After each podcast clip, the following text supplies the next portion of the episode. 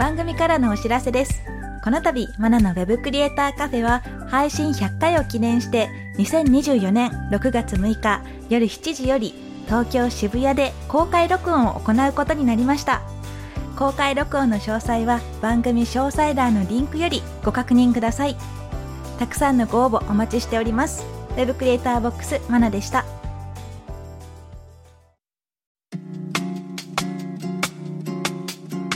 ナのウェブクリエイターカフェ。ウ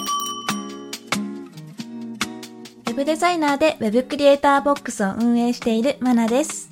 ウェブ制作を勉強中の駆け出しちゃんです。この番組では Web コンテンツ制作で役立つ知識やノウハウ、キャリアのお話をしていきます。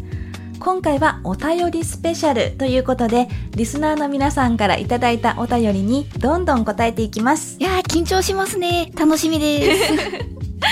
はい、それでは早速リスナーさんから届いているお便りをご紹介していきます。まずは、ペンネームシフォンさんからいただきました。マナさん、駆け出しちゃん、こんにちは。こんにちは。こんにちは。いつもありがとうございます。LP デザインに関する話題がありましたが、LP デザインテーマを決める上で大切な要素は何だと思いますか？個人的にはフォントにこだわりがあります。おすすめのフォントについて教えていただけますか？つい気になってメールしました。これからも素晴らしいポッドキャストを楽しみにしています。はい、ありがとうございます。えーまず2点ですかね。LP デザインに関するテーマを決める上で大切な要素っていうのと、あとフォントについてっていうことなんですが、まず LP のデザインをする上で大切な要素なんですが、まあ私は本当に何をしてほしいかっていうのを明確にするっていうのが一番大切だと思っていて、LP ってもう本当にテーマが決まっていて、これをしてくださいっていうのを、えー大きく打ち出さないと、何のために存在するサイトなのかっていうのが分かりにくかったりするんですね。で、駆け出しちゃんもポートフォリオサイトを作るときに、はいあれ載せたい、これ載せたいとか、はい。いろいろあったと思うんですが、まあ最終的にはお問い合わせしてほしいっていう、行動してほしいものっていうのは一つに決められたと思うんですね。はい。そこは自分でも、うんもうマナさんにいろいろヒアリングしてもらうまでわからなくて、うんあれも載せたい、これも載せたいってなっていたんで、なんかそこが決まったおかげで、うんまとまりのあるサイトになったと思います。そうですね。ゴールが何なのかっていう、こう、ユーザーがそれを見てどうしてほしいのかっていうのが明確になっていると、まあ、おのずとデザインの動線っていうのが見えてくると思うので、まずはそこ、ゴールを決める。これが大切かなと思います。で、あと、まあ、デザイン要素に関しても、まあ、わかりやすいフォントについて、あの、おっしゃっていただいてるんですが、フォントにこだわりがありますということなので、読みやすいフォント、インパクトのあるフォント、こういうふうにどう打ち出したいかによって分けるっていうのは大切ですね。駆け出しちゃんもウェブサイト作るときに、まあ、ポートフォリオサイト作るときに、はい可愛い雰囲気にしたくて、丸っこい、はいあの、見出しにしてもらったかなと思うんですが。全丸ゴシック使っております。はい。そんな感じで全体のデザイン、雰囲気に合わせてフォントを選ぶっていうのも大切ですね。はい。で、あとおすすめのフォントなんですけど、こうパッと出てきたりします？フォントの名前とか。あの、個人的に好きなのは、花と蝶々うんうんでしたり、キリギリス好きなんですけれども、あ、はいはい、可愛いですね。どちらもちょっと使いどころが限られている感じがして、おすすめはできないのかなと、うんうんそうですね。今悩んでおります。ちなみにマナさんのおすすめのフォントはありますか？えっ、と、私は自分のポートフォリオサイトでも使っているソフィアっていう、あの、英字のフォントがあるんですが、結構丸っこくて、もう、女子って感じの、女の子って感じの可愛いフォントがあって、それが、こう、可愛いだけじゃなくて、こう、優雅な雰囲気もあったりするので、私はこう、自分のポートフォリオサイトには結構長年使ってますね。ああ、出てきました。はい、くるんってこうなってる感じのやつですね。これは結構長い間使ってます。あと、まあ、本文とかだったら、まあ、無難なものの方が読みやすいと思うので、はい Noto Sans とかを使ったりノットサンズは、はいしますね。 Noto Sans だったら Windows でも Mac でも見やすいっていうのがあるので、結構使う頻度は高いかなと思います。はい、それではシフォンさん、お便りありがとうございました。ありがとうございました。次のお便りです。ペンネームみたらしさんからいただきました。まなさん、かけだしちゃん、こんにちは。こんにちはこん。にちは。初めてメールを送るみたらしと申します。勉強しながら聞いています。今専門学生なので、以前の放送で採用の現場の話があったのは印象に残りました。業界自体はどんな印象を持っているのか教えていただけると嬉しいです。ポッドキャストを聞いているとリアルな声や情報が伝わってきて、業界の雰囲気やトレンドを肌感覚でつかむことができます。職場の雰囲気や働き方に関する情報は実際の体験談や意見が一番参考になりますよね。まなさん、駆け出しちゃんの番組はいつも楽しく聞かせていただいています。これからも素敵なコンテンツをお届けいただけることを楽しみにしています。応援しています。はい、ありがとうございます。ありがとうございます。はい。で、えーまずですね、まあ、専門学生ということなので、まあ、勉強することもたくさんあって大変かなと思いますが、駆け出しちゃんもね、そんな感じですもんね、勉強中ですので、結構話を聞いていて、勉強になることもたくさんあるんじゃないかなと思います。いや、毎回もう勉強させていただいております。まなさんに。うん。業界自体はどんな印象を持っているのか教えていただけると嬉しい。ということなんですが、そうですね。もう全く全然違うジャンルの業界の人に、ウェブ制作界隈どうなんですかって聞かれた時だったら、学ぶことは本当に多くて、本当一日一日更新されていくので、勉強しなきゃいけないのは大変だよと。でもまあその分新しいことが好きなんだったら楽しめる業界かなっていうふうには結構答えてますね。駆け出しちゃんはウェブ制作業界に足を踏み入れる前と今では印象変わったりしました？そうですね。踏み入れる前だと、サイトがあって、それを作る人がいるぐらいの認識だったと思うんですけれども、まずそのサイトにもいろんな種類があって、通販サイトでしたり、個人サイト、コーポレートサイト、えっ、と、LP? とにかくいろいろありまして、また作る側の人もいろいろと一色たにくくれないうん。ぐらい層が広いんだなっていうのを知ってしまいました。知ってしまいました。そうですよね。なんか一人が全部もう最初から最後までやるっていう印象があったかもしれないですが、まあ、蓋を開ければ本当にいろんな役割の人がいて、はい。成り立ってるっていう業界だったりしますよね。そうですね。うんがデザイン専門の人がいたり、うんコーディング専門の人がいたり、もうさらにはもうプラスアルファでマーケティングの知識があって、とか、うんなんかそのあたり知ってしまうと私はとても一人で誰かのサイトを作るなんて難しいよってなってしまうぐらい。ね深い世界ですよねうん、全部自分でやるってなると、はい。駆け出しの方にはちょっと負担が大きいかなとは思いますね。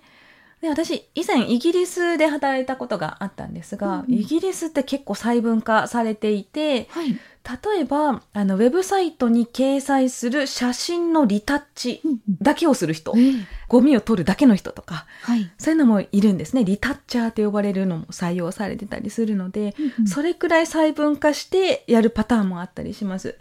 これがね、結構業界、一括りにできないくらいですね。結構奥の深いものだったりしますね。お客様からすると、うん。それぞれの工程で専門の人が対応してくれるって聞いた方が安心できそうな気がするんですけれども、うんうんどうでしょうか？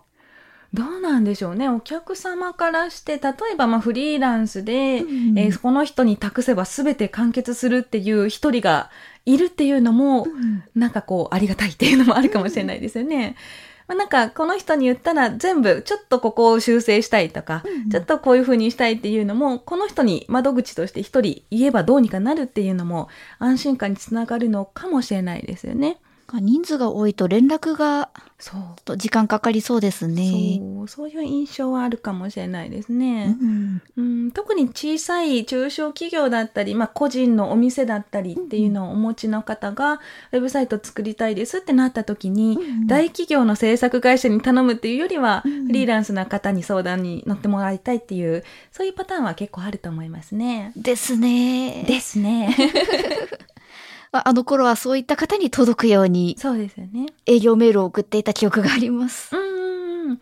だから、その、業界に入る前っていうのは、そういう垣根とかも何もなく、まあ、フリーランスの人がやったら全てうまくいくみたいな、そういう考えがあるのかもしれないですが、まあやっぱ適材適所っていうのはあるんでしょうね。はい。はい、それではみたらしさん、メッセージありがとうございました。ありがとうございました。次のお便りです。ペンネームおもちさんからお便りをいただきました。まなさん、かけだしちゃん、こんにちは。こんにちは。こんにちは。初めてメッセージを送らせていただきます。私は SE として働いているのですが、ウェブデザインもできるようになりたいと思い、マナさんの本を読んだり、アプリを使って勉強中です。他のプログラミング言語を使ったことがあるのですが、HTML や CSS は初めて勉強しています。HTML はちょっとした工夫で画面が変わって面白いなと感じる反面、レイアウトの決め方など初心者には難しいと感じるところもあります。そこで多言語経験者が HTML をマスターするコツはありますでしょうか？また独学で上達する方法もあれば教えてもらえると嬉しいです。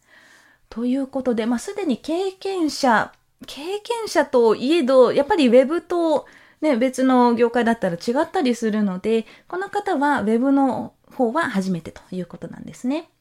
HTML や CSS ってプログラミング言語とは少し違って、まあ、書いたものがそのまま反映されるというものなので、ちょっとプログラミングとは考え方が異なるかもしれないですね。プログラミングは言語にこう指示を出してコンピューターに動いてもらうっていうものなので、ちょっとまあ考え方を変えないと、なんか思ったようにならないっていうことはよく聞きますね。で、マスターするコツ。私も知りたい。うん まあ、コーディングするのはすごく慣れてると思いますので、カタカタね、こう手を動かすっていうことに慣れてると思うんですが、もう HTML ってタグがものすごくありますよね。もう私も他のね、プロの方も覚えてる、全部覚えてるっていう方は少ないと思いますので、まあ、よく使うものからどういう特性があるのかっていうのを一通り覚えておかないと、ちょっと使いどころが違ったりとか、まあ、初期の駆け出しちゃうみたいなディブ魔人になっちゃったりとか、まあ、とにかくディブで囲っておけばいいや、みたいなね。うん、になったりするので、その辺の特性をまず覚えて、じゃあここはこのタグを使いましょうっていうのをやっていくと、レイアウトも組みやすくなるんじゃないかなと思いますね。で、あとまあ王道の作り、まあよくあるテンプレートみたいなのをいくつか作ってみると、まあこういうタグが使えるなとか、レイアウトでも CSS でこういうふうに指示をすれば、このテンプレートにはなるなっていう王道パターンをいくつかマスターしておくと、まあ応用も聞きやすくなると思うので、そういうところから始めてみるといいんじゃないかなと思います。駆け出しちゃんはそうだ、他の言語とかってやったことあえ、るんですか？全く。全く興味とかは？なし。学生の時に C か C がプラスが2つぐらいくっついてるやつ。はい、はい。で、if 文と for 文の入れ子と、なんかぐるぐる回すやつあたりで、フォーループ。なんかはいもうダメだってなりました。そうですね。ダメ。そうですね。あの辺でエラーとか出て解決できなかったら挫折しやすいポイントではありますよね。なので HTML、CSS も絶対苦手だろうと思っていたら、案の定結構苦労しまして。ああ、そっかそっか。なので、なんでしょう、文字で、文字を打って何かを作ることにすでに慣れている方であれば、完全な初心者よりもだいぶ上達しやすいんじゃないかなと、私は偏見で思ってます。エニミアちゃんもうん、なんかすごくうん物を作るのは早かったですね。うんうんうんうん。そうですね。まあ何か一つある程度できるようになっていると、他分野でも応用しやすいので、うんうんそれはありますよね。だと思います。うん駆け出しちゃん、そういえば今思い出したんですが、ゲーム好きですよね。あ、はい、ぼちぼち。ゲームの方のプログラミングに行こうとは思わなかったんです。あーなんか泣き声が。いや、夢を見たことは、うんうんはありましたけれども、うんその当時、ゲームにプログラミングが使われているっていうことをあんまり理解していなくって、うんうんうん。絵を描きたいとか企画したいとかそういう、おそっちでした。あ、そうなんですね。まあ今だったら Unity っていうのがあって、まあ、それにね、 Unity ちゃんっていうのがいて、はい。動かしたりとかまあできるんですけど、そういうのはちょっと難しいかなっていう感じだったんですかね。あの、RPG スクールがユニティで動くっていうのが、うん。最近出たのかな？前からあったのかな、うん、うん。存在を最近知りましてうんうん、ちょっと気になってます。そうですね。こういう、こう、 Unity って本当に昔からあって、こう、使う人も多いので、パッケージになっていたりとか、その背景の宿屋の絵とか、そういうのもこうパッケージになってたりするので、まあやりやすいとは思いますね。あ、思い出した昔のうん RPG ツクール、触ってました。無限ループしました。無限会話が終わらないとかいうか。そうか、そういうね、落とし穴にはまりやすいタイプですもんね。はい。はい。うんまあ、あれだったら TechAcademy でもね、 Unity コースがありますので、よかったらどうぞ。はい、えー、それでは、おもちさん、メッセージありがとうございました。ありがとうございました。最後のお便りです。お、ペンネーム、エンジニアちゃん。長っ エンジニアちゃんからなんか、ものすごく長いメッセージが来ておりますね。長いですね。区切りながら読んでいきましょうか。いや、質問が最後の方にあるぞ。ちょっとね。お、ちょっとダーッと質問まで読んでいきましょうかね。こんにちは。エンジニアちゃんです。こんにちは。こんにちは。私もたまに駆け出しちゃんに進捗を見せてもらったりしましたけれど、HTML、CSS はちゃんと書くのは難しいんだなって再確認しました。例えばページフッターの CSS を変えたらハンバーガーメニューの見た目も一緒に変わっちゃって大混乱だったりとか。やりましたやりねま。したね。とにかくいろんな地雷を全部踏みに行っていて、その度にトラブルシューティングをやっているのを見ていました。まあ、マナさんにも近いことを言われた気がしましたね。初そうなんですよ心者あるあるを全部踏んでるって。そうなんですよ。ここを変えたいけど変えたら違うところにも問題が発生しそうなので、このままにしておこうみたいなね。あはいり。ましたよね。はいそうそう。なので、今の時代に Web 制作を勉強しようとすると、HTML、CSS だけじゃなく、制作環境のセットアップや SCSS など便利なものを導入したり、さらにはコマンドラインを使える必要があったり、サーバーを立ち上げて動作確認したり、果ては CSS アニメーションや JavaScript の知識も要求されてきたり、コーディングについても後から変更しやすいように綺麗に作ったりと、例えるならばデザインもできるフロントエンドエンジニアくらいの知識が求められちゃうんじゃないかなと思います。その通りですね。もう全部言ってくれましたね。そうなんですよね。まあ、そ設計をしながら、うん、デザインの段階でどういうふうにコーディングしようか考えながら、で、コーディングするときはどんな風な見え方になるか考えながらなので、いろいろね、大変ですよね。そんな中で駆け出しちゃんがテックアカデミーに入ると聞いてどこまでできるのかなと心配していましたが、メンターの方々のサポートもあり、無事に卒業できて私も安心しています。これからもオリジナルのホームページを楽しく作っていってくれたら私も嬉しいです。ここまでが感想ですね。親御さんかな？親かな？お母さんかな？ママじゃあ質問、はい、質問いってみましょうかね。えー質問も2ついただいてます。まず1つ目。マナさんが本気でウェブサイトを作るとしたら、どのようなフレームワークやツールチェーンを使いますか？えーそうですね。まず、フレームワークで言うと Next.js をベースに使いますかね。 React のフレームワークですね。うん、まあ、これがささっとできるし、まあ、うん、今私も勉強中だったこともあって、結構身近に感じるフレームワークなので、もうサクッと使っちゃいます。何年後かにはマナさんの身につくシリーズから 出るんですね。いやー 大変だぞ、これはね。あの、 React 周り本当に更新が早いので、えーフレームワーク周りはそうですね。あの、JavaScript 会話に生きる人は、うんうんってうなずいてくれてると思うんですが、もう1年後にこの書き方使えるのかって言ったらちょっと不明な点もあったりするので、結構大変なんですね。まあ、この辺も楽しめる人だったら、えー、 React、Next.js おすすめです。で、あとはまあそうですね。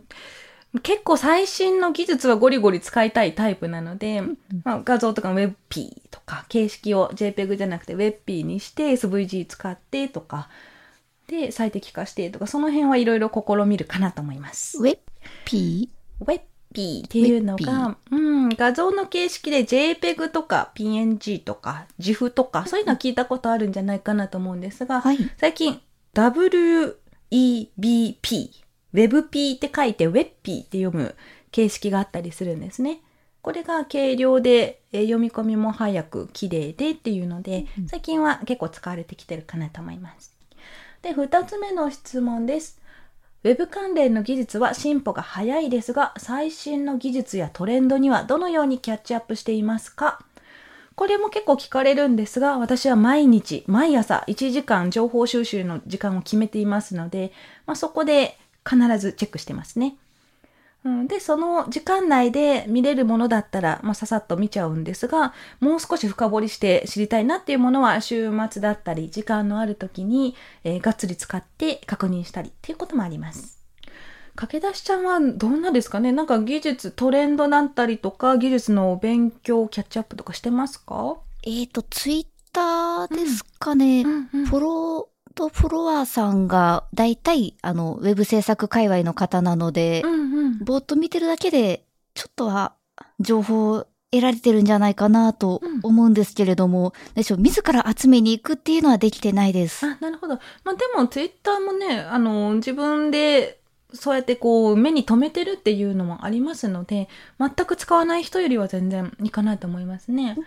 うん。みマナさんはあの、毎日このサイト見てるよといった情報収集のために見てるサイトとかありますか？はい、あります。いくつかありまして。まあ、私もツイッターでフォローしてるのが流れてくるっていうのをチェックしたりっていうのもありますし、海外のものだったら dev2 っていう dev.to dev2 っていうサイトがあって、dev コミュニティっていうものがフロントエンド界隈についてはこちらで流れてくる情報を見たり、まあ、全部英語なので、あの、ちょっと上ってなる人もいるかもしれないですが、まあ、結構新しい技術もまとめられているので、そこを見たり、あと日本語だったらあの、ハテナブックマークの IT かな？テクノロジーかな？っていうカテゴリーをチェックして、日本で流行ってる技術だったり、そういうのをチェックしたりはしますね。ハテナブックマーク。はい。これね、あの、昔からウェブ会話にいる人にとっては、もう馴染み深いものかなと思うんですが、駆け出しの方にはちょっと、あなんやそれってなるかもしれないですね。そうですね。誰かが記事を書いてるではなく、いろんなところの記事が集まってきてるんですか？そうです、そうです。